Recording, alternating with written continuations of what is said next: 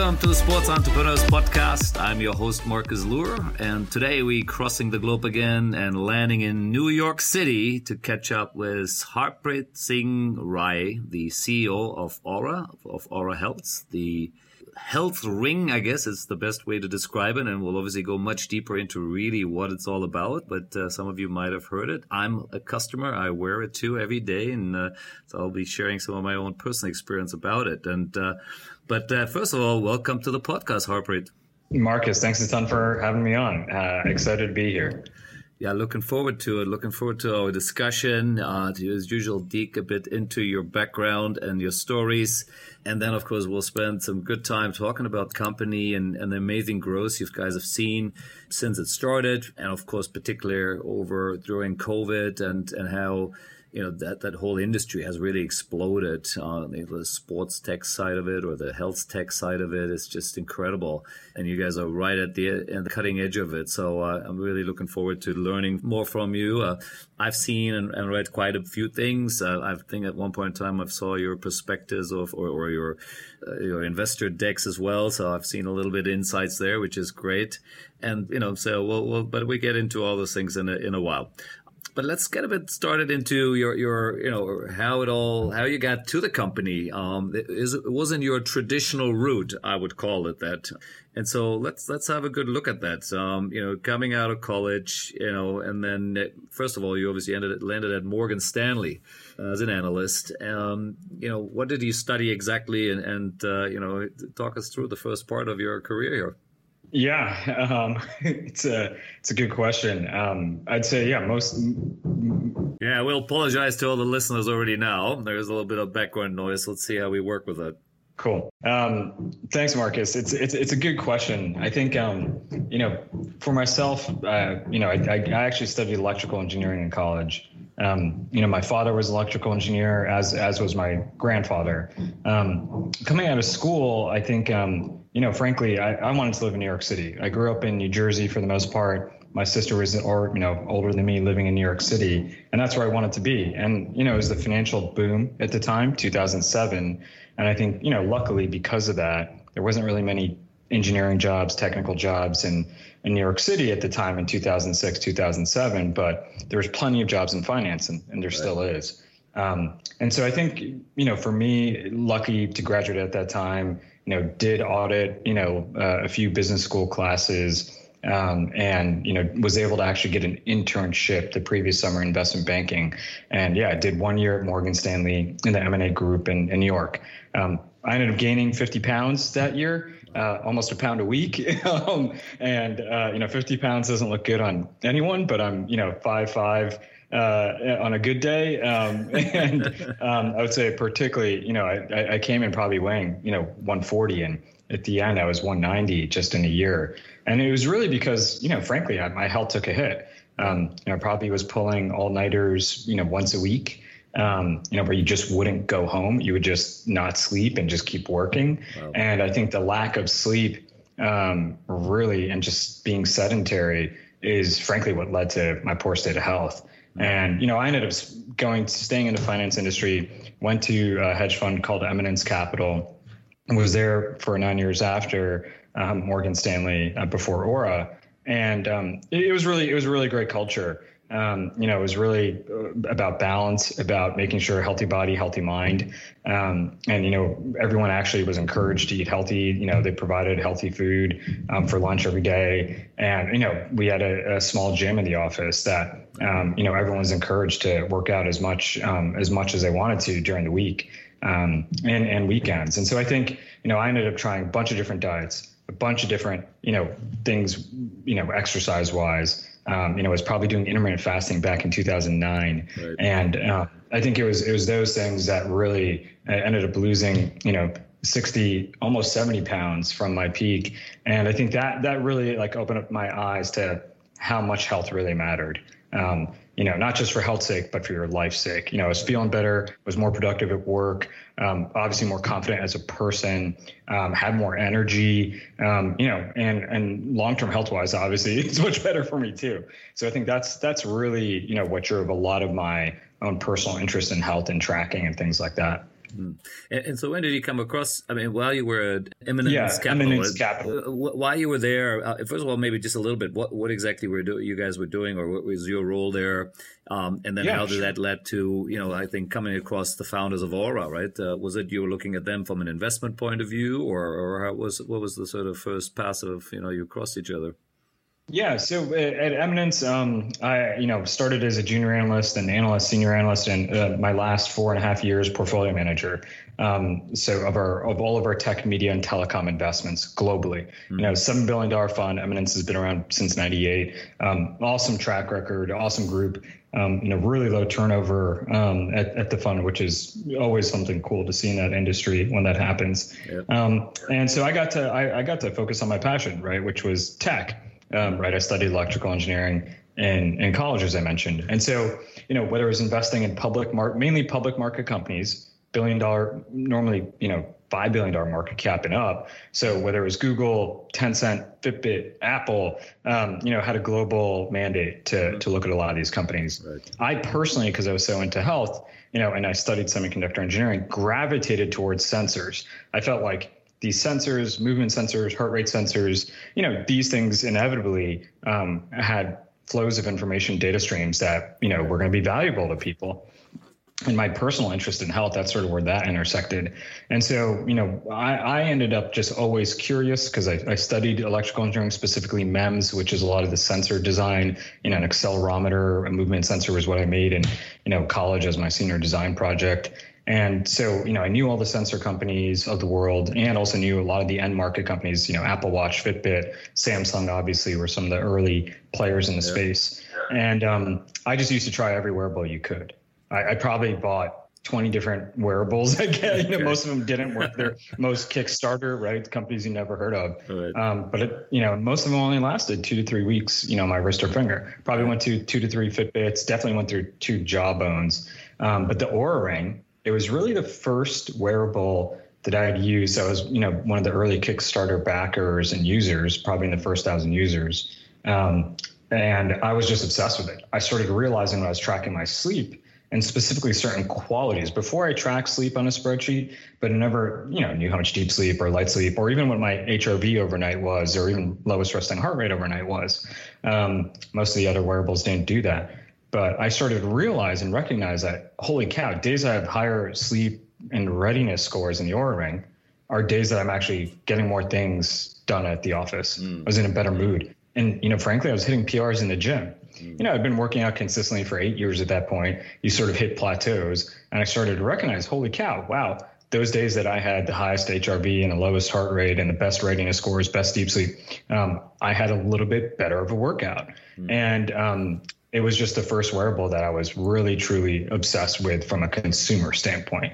I also knew the advantages of the product from a hardware perspective of being on the finger. Um, you know, we looked at all the sensor companies, and so even the hospital, you know, every hospital takes your heart rate from your finger and your SpO2, and so there's a reason they do that. It's because you know the pulse signal on the finger is about 100 times stronger than the wrist, and I can get into that more. But how I met the founders was totally accidental. Um, was using the product literally ran into uh, one of the co-founders in a grocery store. Um, my girlfriend is actually the one who spotted him. Oh, he was wow. wearing a T-shirt that said "Oura," and she starts talking to him. And you know, she doesn't have a ring. I'm wearing the ring. And then he sees me later because I'm like looking for her because we're you know trying to get out of the store. and I see her talking to this guy, and then I was like, oh wow, that's the guy in the Kickstarter video. As you know, as I start to walk up to him, and then I see his T-shirt on Oura, and he looks at me and he says, "That's the first ring I've seen outside the office."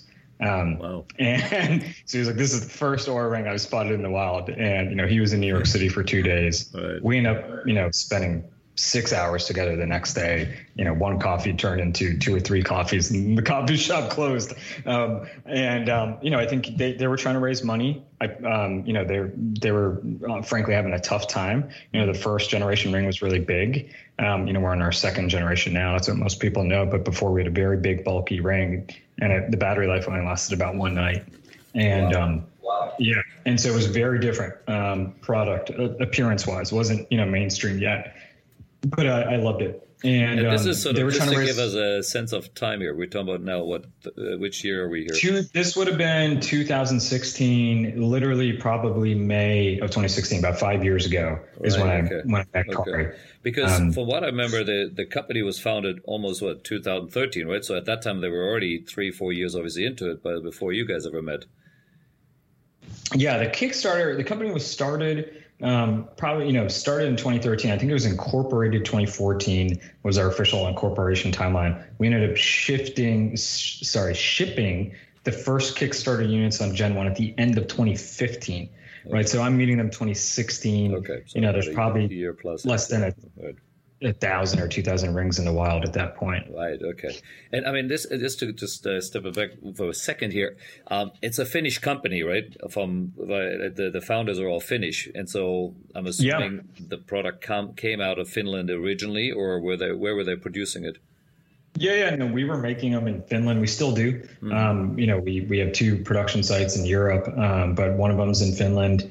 Um, and yeah, we were, you know, half of our team is still Finnish. We're, you know, almost 300 people now. Um, we've been growing globally everywhere, you know, but mainly in the U.S. and, and Finland. Right. Interesting. Yeah. So, so, so you guys met, you hit it off. Um, and how, how quick or how did you end up then joining them? Yeah, so I they were trying to raise some money. Like I said, they were having a hard time. Um, I think it was just too early stage in hardware, you know, for most venture investors. And you know, frankly, the product wasn't that attractive. You, if you saw it, you're like, man, not many people are going to wear that. It was just big and bulky. And yeah, yeah I think I've know, seen some pictures on uh, on the internet about the old one. I actually I didn't realize that that was even it. I'm thinking that looks so weird. now I know why. Now, yeah. that must that was the old version of it. but, but frankly, if you used it, you were obsessed with it because um, you okay. saw a lot of value. Um, and how it improved your life. Um, so they were trying to raise money. They were having a tough time. I was so passionate about it. I personally invested in the company um, and led their Series A. Myself, um, another board member of ours at the time, or still still with us um, on our board, and you know, was a good friend of mine from the you know another another different hedge fund. Um, so we both invested, joined the board.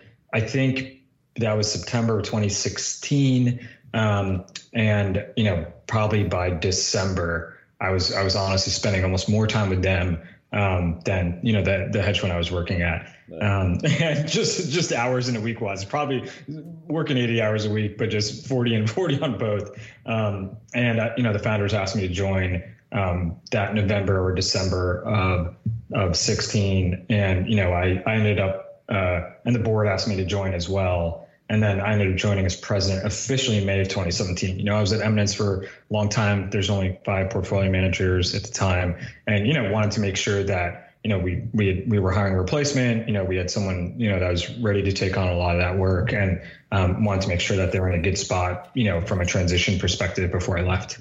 Right, right. And so I left in 2017 um, in May, and then about a year later, um, the board uh, promoted me to CEO, and it was really just helping the business and the team grow um, you know, and, and did lean honestly pretty heavily on on even early adopters when it's sort of the biohackers, but started to cross over into some even early athletes back then. Um, so um, that's sort of how, yeah, what happened and how I got involved in the company. Yeah, very cool. Now, now you're the the co-founders uh, being uh, being Finnish. Um, what are they? They're techies or or they're health uh, guys or what, what? What was it? What got they got into this? Yeah, I think um, all engineers. Um, so you know, really, the first 15 employees you know, on the team were all engineers, um, and I think you know Finland. If you look at it, there's a lot of interesting health tech companies out out of there. Polar, you know, the company that makes yep. the chest straps for triathletes. Right, right. Most people don't know it, but it's actually out of Finland. It's in the same town um, that were, you know, our company started in Oulu. Um, okay, and it's, it's still realize that either. Yeah. yeah. So I think if you look at Finland, you know, for a small country of five six million people, they've had some remarkable technology breakthroughs. Uh, obviously, Nokia, um, you know, at one point I want to say was like well over fifty percent of GDP. Yeah. For the whole country, I'm sort of crazy. Um, but you know, uh, you know, sort of small country out of nowhere, really breaking into the mobile, you know, phone scene was was the largest, you know, handset provider in the world um, for a, a, you know long point in time um, before Apple. and then, you know, I would also say Polar, right? Pretty in the 70s, that company started, mm-hmm. right? Shipping, um, shipping sort of what I would call the first wearable, really. Um, so I think you had a lot of good signal processing, you know, telecom talent, a lot of good hardware talent, alongside a lot of really interest in health um, within within the culture there. And um, as a result, I think you know the real interest was like, hey, we have to make a wearable that's main purpose is health, and health is not just steps. Um, you know, we started with sleep, and we felt like sleep. You know, most people are getting less of it, unfortunately. You know, really good data showing that you know people have gone from sort of nine hours sleep down to on any given night in America, less than six hours. Half the population will get less than six hours. Right. And if you look at the negative side effects of that, um, obviously poor athletic performance, but but frankly, increased risk of cancer. All your natural killer T cells that fight cancer are made in your sleep.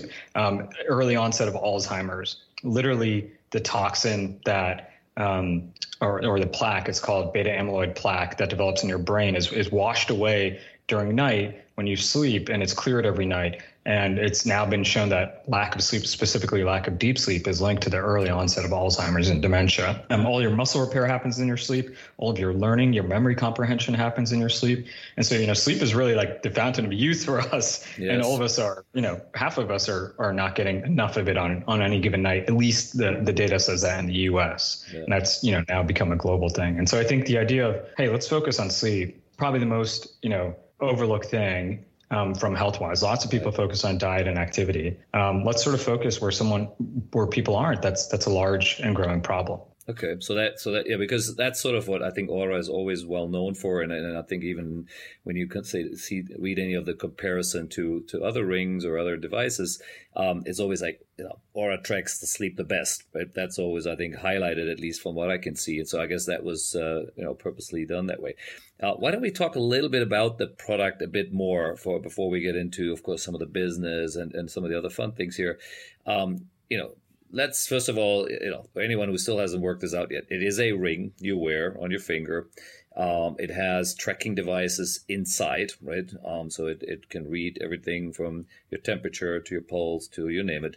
Um, but I know you talk us through this a little more in detail.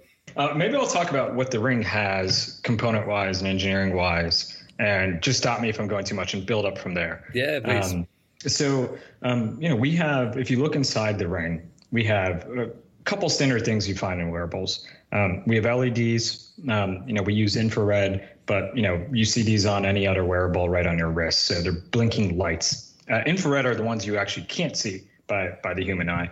Um, uh, you know, we then also have uh, accelerometer, a gyroscope. Those are used for movement. Um, you know, all wearables have those. Um, and then we have temperature sensors as well. We have three temperature sensors. Other wearables don't really have that. Um, haven't focused on it but something we've we've always had in our product even since you know shipping the early Gen ones in 2015. Right. Um, so we we use all of those data streams. So the, the LEDs are used for measuring your heart rate. The advantage here on the finger, like I was alluding to before, mm-hmm. your finger. Um, you know this um, when you walk in a hospital, it, you don't really think about it, but they're measuring your heart rate from your finger. Right. Why? Well, turns out, you know, if you look at your skin on your palm, the skin's very thin. Your hand's got that reddish hue that's the blood that's so close to the surface of your skin. Right. So when you're trying to use light to measure that blood flow and shining these LEDs, you know, in our case, 250 times a second, um, 250 hertz. Other wearables way less, um, more like five to 10 hertz most of the time for other wearables. Um, and they increase the sampling during workout mode to 50 hertz or so. But we can measure that at 250 hertz, which is a huge advantage. Um, that means a better pulse signal much better signal to noise ratio, things that engineers look at. Um, you know, because of that faster speed, we get a just clearer picture of that pulse, and we use way less power because that blood is so close to the surface of the skin, and you don't need that much power to sense it that clearly. So that's really the advantage. We took that data and we said, hey, let's focus on sleep first. Sleep is, you know, all the things we talked about. People aren't getting enough of it. Has an impact no matter what on what you do the next day. Um, has long-term impacts on health you know, sleep. Matthew Walker says this, the author of this book called Why We Sleep. Sleep's the, you know, world's best perf- legal performance enhancing drug. Right. Um, you know, so I think um, you know our our view is let's focus there. So we look at and we track sleep. Um, you know, heart rate, heart rate variability all throughout the night. We can talk about that. A lot of sports teams and athletes interest in heart rate variability. Um, you know, and then we also track activity, movement, steps, estimated caloric burn. And we take those two data streams or those two scores, and we actually create something called a readiness score. The readiness score looks at your sleep and activity balance over sort of the last day and last prior, you know, weeks. But then we also look at certain biometric data from the last night. What was your resting heart rate relative to normal? What was your, you know, HRV relative to your typical baseline? What was changing your temperature, or your respiratory rate? And those give us more clues about your body on how you're doing that particular day. So we got this cool sleep data um, you know, a history of you. We got this cool activity data, and then we look at certain, you know, biometric signals, and we take the trends and patterns we see, and we give you an overall readiness score that's really easy to understand. So it, it sort of interprets it for you and lets you know how ready are you for the day whether that means taking care of your kids and you know dealing with that because that's definitely a full-time job for the mothers and fathers out there. Um, you know or you're going to play on the pitch or you're going to be in the boardroom. Um, it gives you an idea of like sort of how ready how sharp you're going to be how well prepared you are for the day. Absolutely. And i'm, I'm just on the app here. It's actually you know as i, I think I said earlier i'm a user too. Um, i got it i think about six months back i think maybe christmas last year um, and I love it. it. It is my first thing I do in the morning. Um, you know, I'll uh, I'll check. Uh, I upload you know the, the sleeping uh, I guess uh, uh, data and, and then have a look. Um, and and it, and, and I, it's always interesting. There's always something which I sort of have a sense whether I slept well or not, whether I slept deep or not. But it's obviously the data then really shows me that.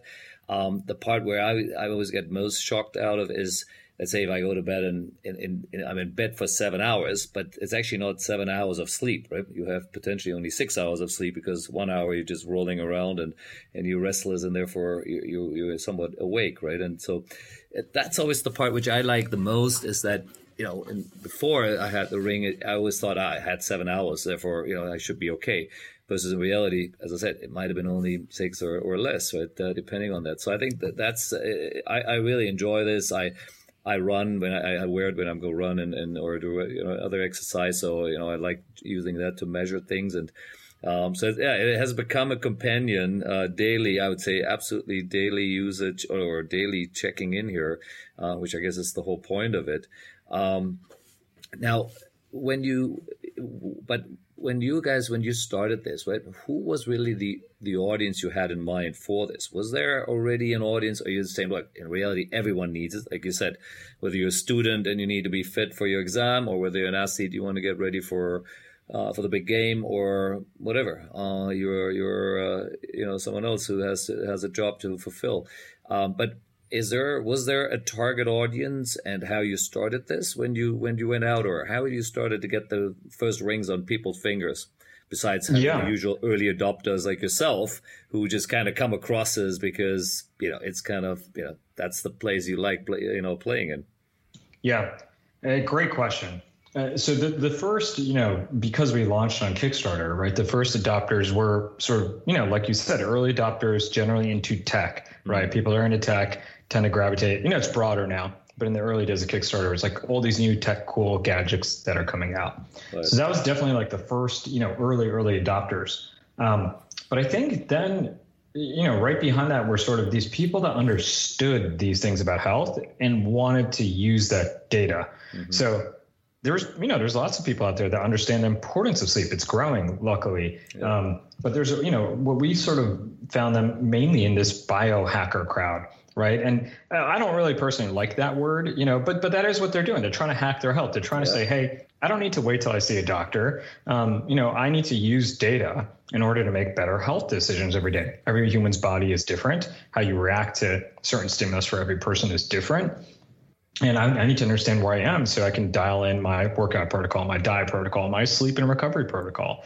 And so I think that is really where it started to go and as it starts to go there, you know, then you have the people who are really leaning into this the most. I run these, you know, really now growing largely more mass market every every week. It feels, um, you know, going to sort of just general people who are interested in health and wellness. And then more and more research has obviously come out on sleep and the importance of it. Um, you know, some really great books published. Matthew Walker, probably, you know, Why We Sleep, but also Arianna Huffington coming out, um, you know, with her book, and even Dr. Michael Breus, you know, on the power of now and circadian rhythms. Right. Um, and I think all of that awareness for sleep and frankly, more people having issues with sleep as we get more and more connected digitally, right? Always sort of on. Um, I think it was all those things that sort of just started to take it from that early adopter, biohacker, even pro athlete or S&C coach, sports scientist into sort of mass market audience. Yeah.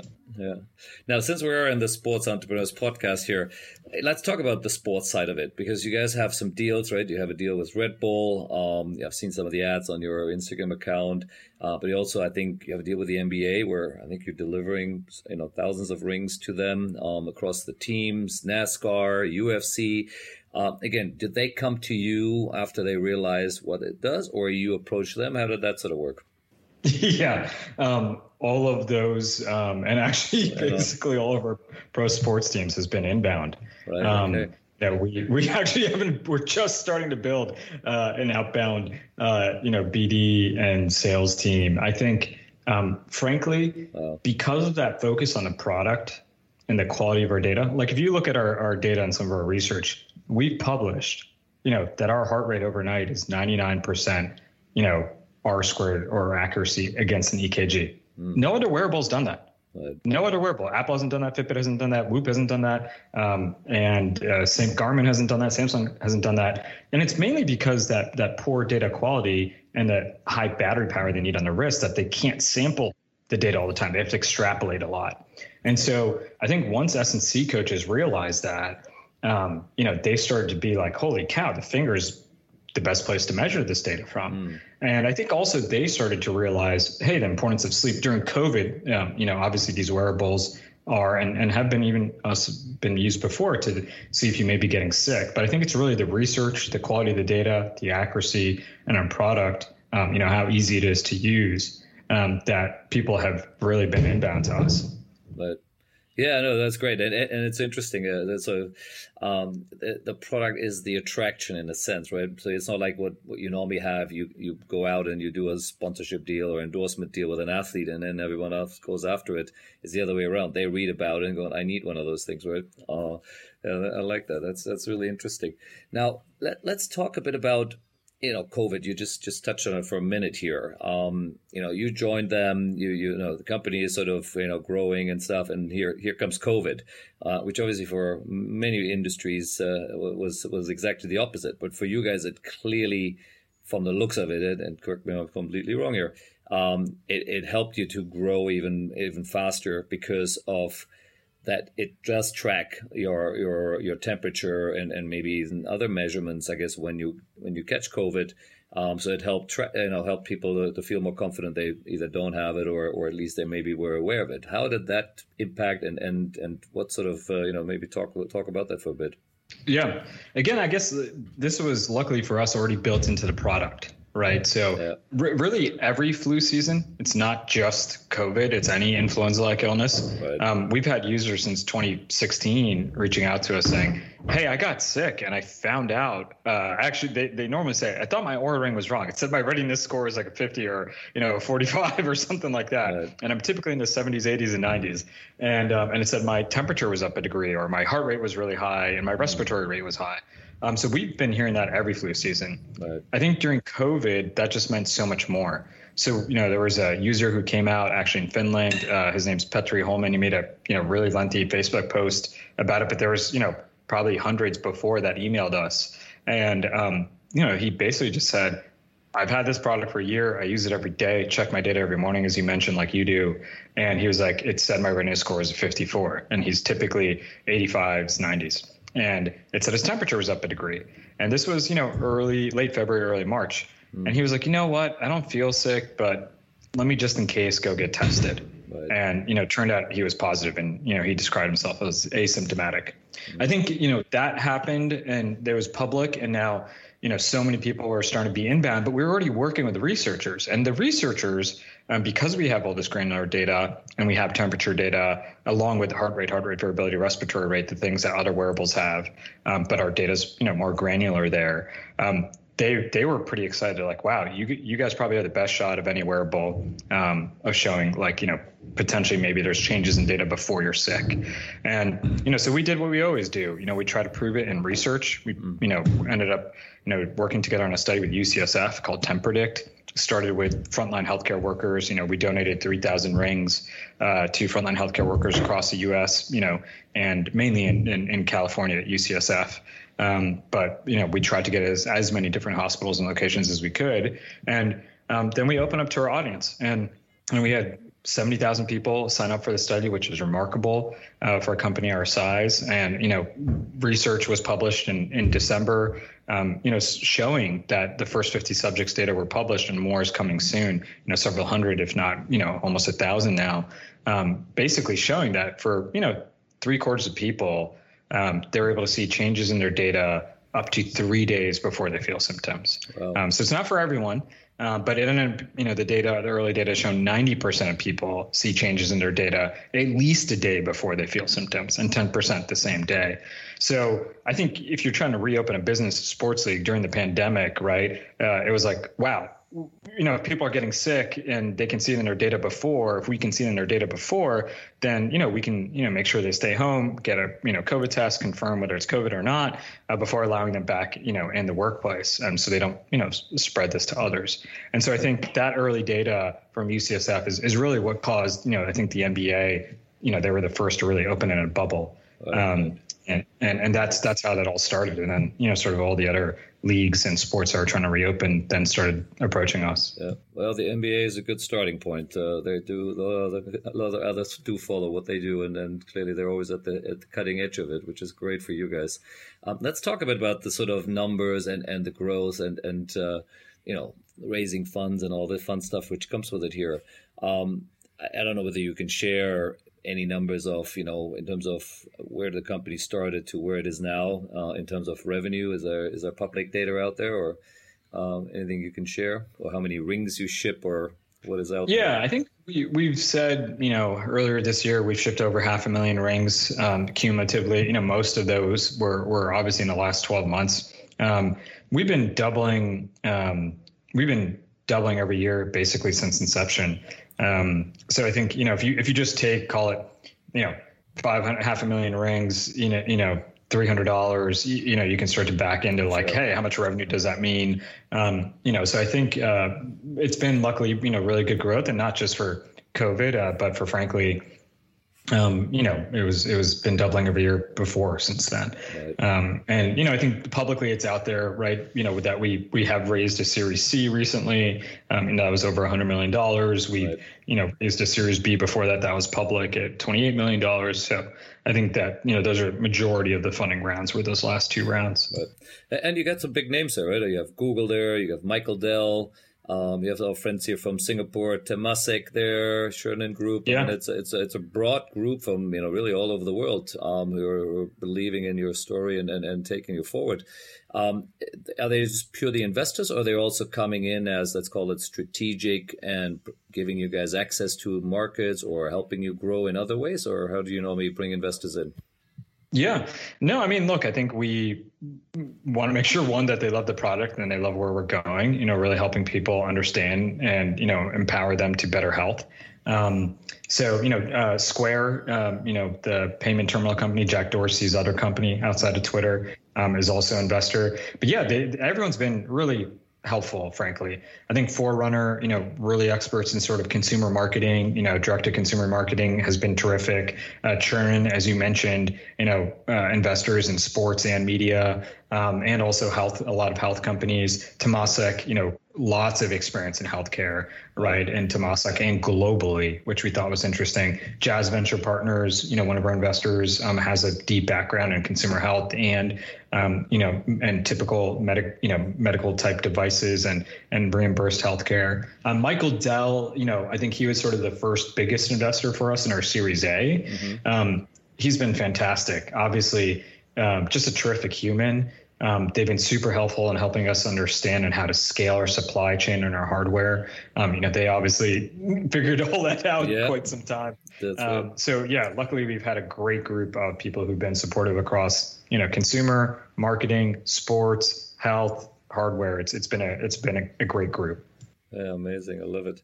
Now let's let's talk about where, where do you see you know what's the next step because clearly, and it, you know currently if I if I'm correct is the the way to get the product is it's purely online, right? It's, it's not I walk into a shop and, and I buy it somewhere, right? Physically, Correct. Right? Yep, just online, it's, um, it's ouraring.com. Right, and that and you're shipping globally, or is there still countries or, yeah, or regions? No, we we ship to anywhere in the world. hundred, yeah, we ship to hundred countries. We've been you know global from from the start. Right, um, okay. We have actually different language support in the app, so we support Japanese, German, Spanish, Finnish. Um, obviously, that was the first you know language we we added next to English. Yeah. Um, so yeah, and we'll we'll be constantly trying to you know keep keep localizing and making the app more accessible. Right, right. And and so currently your biggest market would be the US or which part of the world? Yeah, I think for the wearable market as a whole, you know, US, North America, Canada are, are, the biggest markets, you know, probably followed by, you know, for us, Europe and Asia. I think Asia has actually grown quite a bit. Um, you know, I think China, obviously, um, but but also Japan, um, Hong Kong, Korea, Taiwan, um, Indonesia too. I think um, you know growing populations, growing GDP, um, people are starting to care a lot more about health. Right.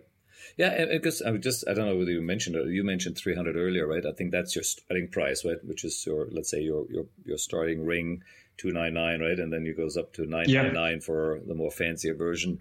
Um, you know. Yeah, I mean, I think yeah, we have that diamond version, but but yeah. really it's 299 to 399 depending on the finish right. and color. That's right. Yeah um, which is I feel it's reasonable. Um, you know that that's that's that's not a, a you know, massive expense for I think uh, the, your average consumer, I guess, around the world. Um, so I think you, you are in a great spot there. Um, what's beyond that? You know, I mean, where else besides, of course, getting this on every finger in the world, which would be a you know good starting point um, from a half a billion now, uh, sorry, half a half a million rings now to you know whatever millions of rings now. Uh, but is are you looking at other products or you know extensions of it, or or where do you guys see really? Is it just just first yeah. just get it on more of hands? Yeah, look, I, I, worked, you know, in, in in finance at a you know investment bank and a hedge fund. So I think I sort of try to think, you know, big picture and, and sort of top down, and, and then also you know smaller picture, bottoms up as an operator. So I think top down, if you look at the market, the wearable market outside of earbuds and connected speakers, really health-based wearables, wrist trackers, and you know companies like us, you know, on uh, smart rings or whatever, you know, whatever some people call it. Yeah. Um, that's about 200 million units now. Um, so if you look at IDC, I think they're sort of the best. You know, it's roughly about 200 million units. Grew, you know, nearly 20 percent or more last year. Might have been been more, um, but it's been growing, you know, 10 to 20 percent sort of every year. Um, and if you look at smartphones, smartphones there's a billion shipments every year. Right, we're, it's been pretty steady now, so we're sort of at market saturation for smartphones. Yeah. Um, and most people can afford one, have one. I think wearables go from 200 million units to that same penetration for smartphones. You know, mm. um, a billion units a year. And I think the reason is because these have evolved from step trackers to now tracking so many things about your health right? Um, you can track your sleep at the quality nearly nearly the quality of a sleep lab. You can track your heart rate and heart rate variability and respiratory rate to the quality of an EKG. That's so much value. You know, I mean, to do that in a hospital or a doctor's office, or even just a personal trainer. You know, a training session at a gym like Equinox here in the U.S. or some of the other ones are, you know, 100, 150. You know, maybe, but they start at let's say fifty dollars mm. an hour. You know, so you do two training sessions a, a week, and you're you're getting into the price of an Ring. So I think these wearables are delivering more value, and the more health features that keep getting developed, you know, sleep, certain things with activity, but frankly, illness. Women's health is a big one. We actually done a lot of work on um, fertility. Had a great paper published, um, you know, back last year on just sort of showing how the data can be used to to track sort of LH surge for women, or even you know period prediction for women, right, right. and knowing you're going to have your period a day or two before. But you know, frankly, I think think about things like you know heart attack, stroke, infection, um, sleep apnea. I think I think there's so many more use cases that these devices can be used for for frankly understanding your health. And the more and more value you deliver there, and the more and more features of, of those that keep getting developed by the industry, I think consumer adoption is just going to increase. Like, what would you pay, you know, to understand your body, your health, and your life? I think you know consumers pay a lot of money there, and this is this is a small amount relative to actually what they spend on health today. Absolutely. Yeah, no. As a consumer, I uh, I could I would totally agree with all the things you just said. Uh, it, it's uh, it's just invaluable data which you just never had in your fingertips. And and I like the analogy with the uh, with smartphones because at the end of the day, you do need one, or you don't have the data, right? So you can. Well, I guess you could could you upload it, I guess, to your lap to your computer as well. But if you don't have a if you don't have a smartphone, you probably won't have a computer anyway. So uh, yeah, so, yeah. so it's it is the smart device um, and the connectivity to that. And as you said, as that grows and as you know, the whole world will eventually have one of those. Um, yeah. Why wouldn't they have a ring which goes with it? I get it. Uh, yeah, so I think look, you'll see us, and I think you're seeing others in the industry do that, right? Um, Apple has pushed pretty hard on AFib, you know. I think, um, but there's many, you know, cardiac conditions and you know congestive heart failures to heart attack and stroke that I think are interesting, or you know even hypertension and blood pressure. So I think the more and more of these health features that come out, the more and more consumer adoption will grow and awareness will grow, and you're going to see you know our revenue, but also the whole industry's revenue increase. Uh, completely. Uh, guys, I think you guys are in a nice in a sweet spot there. Uh, which you know, and, and looking at our time here, I, I, know we we got a bit of a hard stop, so I want to make sure we uh, we get there. Um, so what's the next? You you raised a bunch of money. Uh, got you know have blue chip investors behind you who uh, you know not just providing the cash but also clearly providing I'm sure very very good advice uh, and and and other directions. Uh, what's what's next? Is it listing? Is it a SPAC? Is it uh, you know just keep growing on your own? What what do you see the company heading? Yeah, I think. Um frankly just trying to grow you know wh- whether we're grow the team grow you know new features um, you know i think um, many different things that uh, that you know we need we can we can and are doing right now. So uh, you know whether you're public private owned by another company you know i i don't really well judge those opportunities as they arise.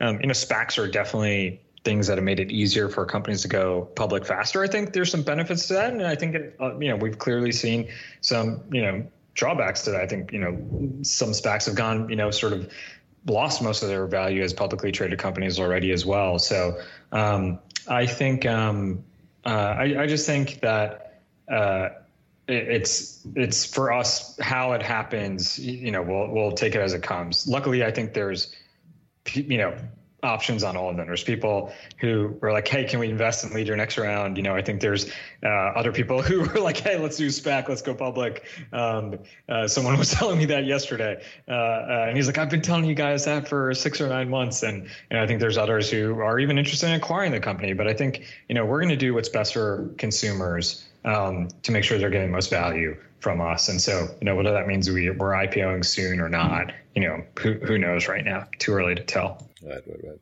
Uh, and again, maybe that's a, again, I'll leave it to you how you can answer that. Uh, is the company profitable already, or where, where, where what stage are you?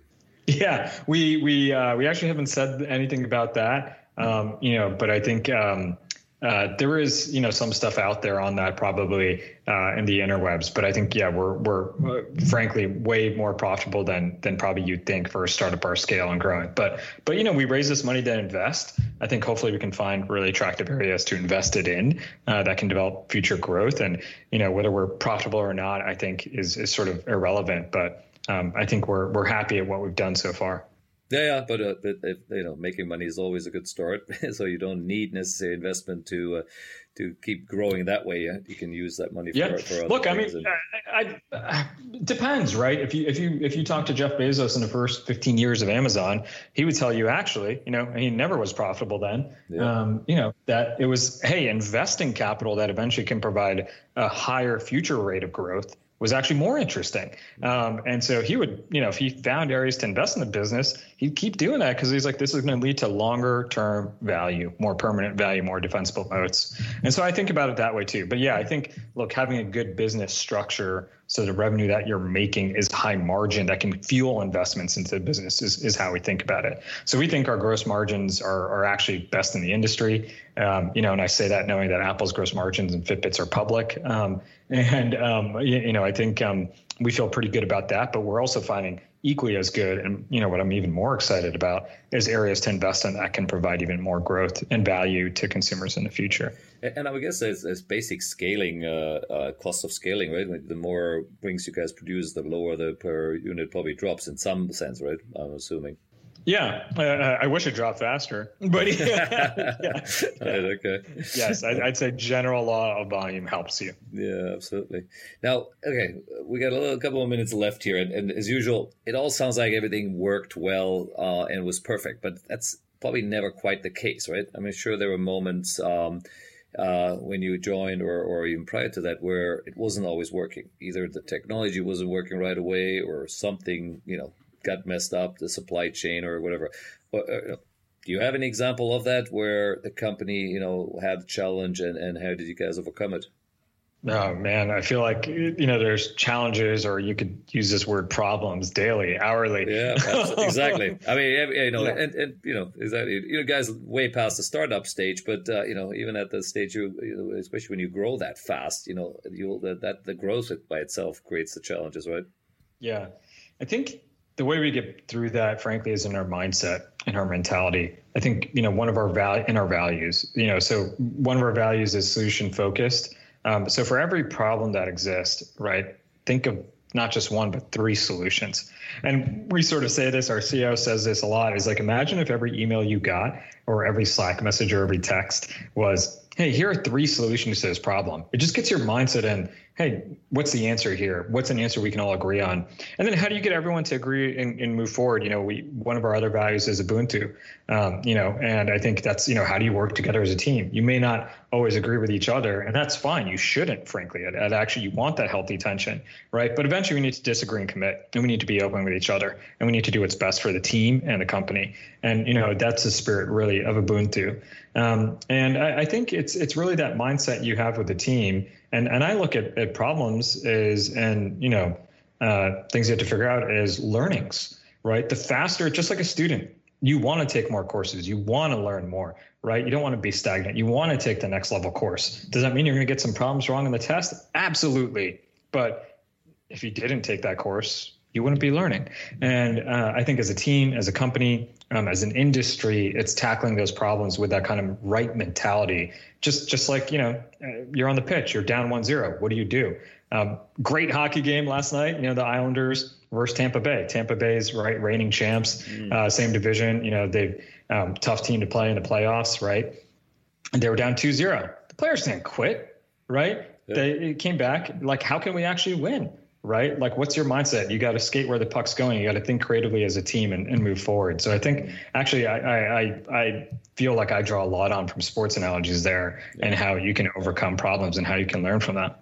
Absolutely, uh, sports sports analogies and sport metaphors are my favorite. Um, that's my world, uh, and I love the Ubuntu uh, uh, uh, metaphor. Actually, one of my guys that used to work with us, uh, he's from South Africa, and, and he used that all the time. And yeah. for for the ones who are not sure what that even means, it's basically called it means humanity to others, right? It's sort of like you know, I am what I am because of who we all are. Um, so it sounds like you guys yeah. are using that as as a as a mantra or or as a as a guiding uh, principle within the company as well. Totally, and and to build on the sports metaphors, um, actually, I, I think I was pretty inspired um, by that. You know, when I watched uh, the doc- documentary, The Playbook, uh, it's on Netflix. For those of you who don't know, it's interviews with you know four really well-known sports coaches, um, the first one was was with Doc Rivers, and it's produced by Maverick Carter and LeBron James, but it's on Netflix, so yeah. a lot of people can watch it globally, and it's it's great. He talks exactly about that, how the Celtics used um, Ubuntu in their championship run, and and it's it's it's you know every life is expressed eventually through another you know through the lens of someone else right and and so every every life is a life through another life and so that idea of you know humanity um, it's it's really well well told in in in that episode of the first episode of the playbook with doc rivers Oh, nice, nice, very nice. Uh, great. Well, that was just a very nice way to finish off as well here with a bit of Ubuntu, which is I, I, don't think we had in any of the other podcasts. So this is brilliant. Um, Harpreet, thank you so much for your time here. I, I really enjoyed this. Uh, I think we're nicely sharp on the hour and uh, let you get back to your your day there in New York City as it's just starting uh, while I'm wrapping up mine here in Bangkok.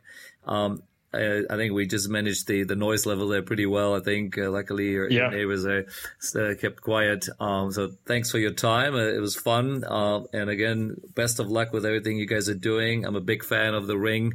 Um, and uh, as I said, go check it out. It's Oura, which is O U A R dot com, I believe. And uh, O U R A. O U R A. Sorry, I don't know. I misspelled it even. God, uh, it's we'll, late we'll, your time. Exactly. we'll make sure it is spelled properly in the in the podcast. And uh, like I said, have a good one there. And thanks for your time. Uh, Marcus, thanks so much for for your time and, and having me on, and, and frankly, thanks for doing what you do. I think getting this information out there, you know, keeps helping others learn about health, the industry, sports, um, and and I'm I'm glad that people like you are, are doing that. So thanks thanks for having us on. I appreciate it. Thank you.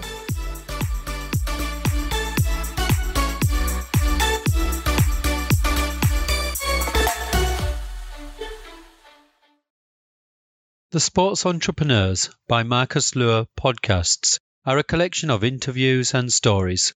All content in this podcast is the copyright of Marcus Luer. Reproduction and distribution of the presentation without written permission of the owner is prohibited. All rights reserved.